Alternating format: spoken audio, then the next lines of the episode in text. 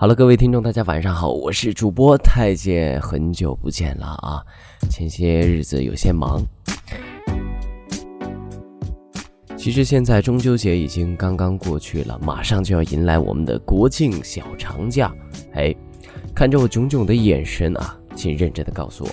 有没有约别人或者被约去旅行呢？人的一生当中至少有两次冲动，一是奋不顾身的爱情，二。是说走就走的旅行，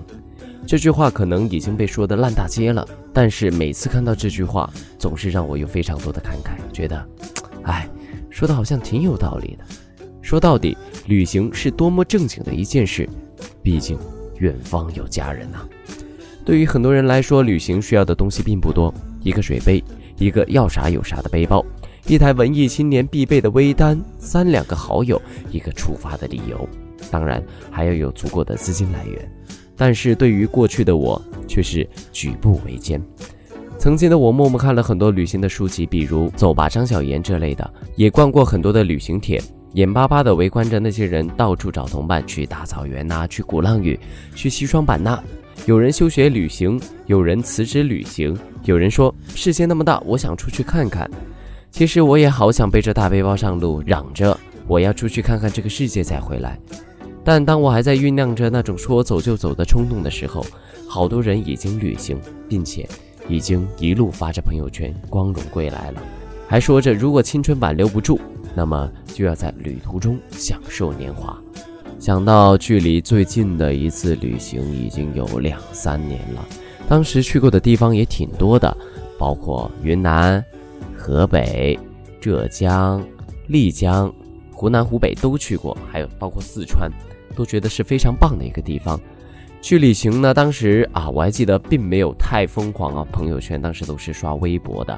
也是能潇洒的走一回，无非是口袋票子足啊，那还停留在原地干嘛呢？二十岁左右的我们其实都一样，一样的张狂，一样的有资本，一样的对世界充满着好奇，只是我们之中总有人不太敢挥霍，害怕青春的尾巴一扫而过，害怕身边的牵挂受到伤害。害怕旅途中不可预测的危险会乱了自己的世界，所以在路上，对部分的人来说其实很不容易。旅行在很大意义上来说，不是说去哪里玩，而是在这段路上，我们学到了什么，看到了什么，有什么改变。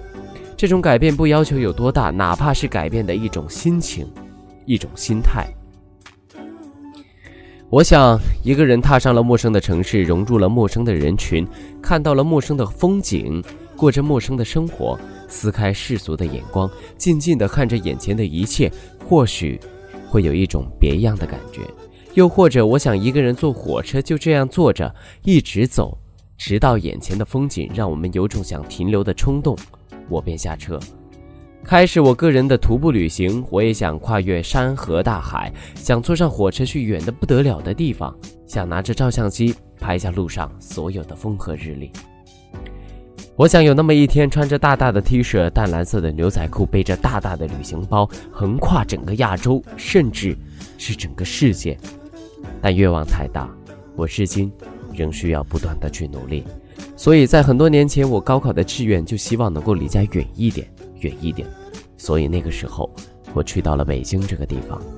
国庆的小长假就快到了，虽然说各种地方都是人山人海啊，但旅行和旅游可完全不相同。一旦你想要出发，总会有你想要到达的地方。在路上是世上最美的事情，何处皆能去得，何处景致皆能见得。趁着自己年轻去旅行吧，试着去冲破各种束缚，资金拮据也好，安全感不足也好，缺乏同行的旅人也好，头顶着蓝天白云，窗前的掠过的风景，这是淡然的旅途生活。我的旅行经历虽然不多，但是有几点是我特别喜欢尊崇的。第一点，哎，喜欢独自去旅行；第二点，不坐飞机，只坐火车或者巴士，因为在途中。你会认识很多与你同行的人。第三点，不要做好太充足的准备，计划的太周详。如果事先安排了所有的日程，那么就没有惊喜可言了。国庆长假了，不妨出去走一走，你会遇见不一样的自己。在这里呢，也是给大家推荐两个地方，一个是四川的九寨沟啊，特别棒；一个是云南的丽江，都是我亲身经历，认为中国国内啊最棒的两个地方。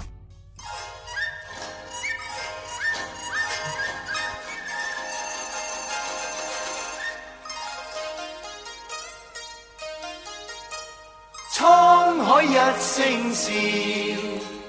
滔滔两岸潮，浮沉随浪，只记今朝。苍天笑，纷纷世上潮，谁负谁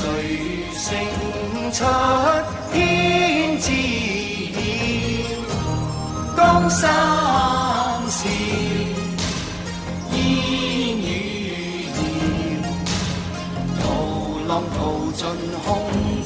世几多变，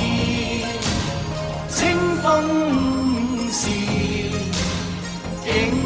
野寂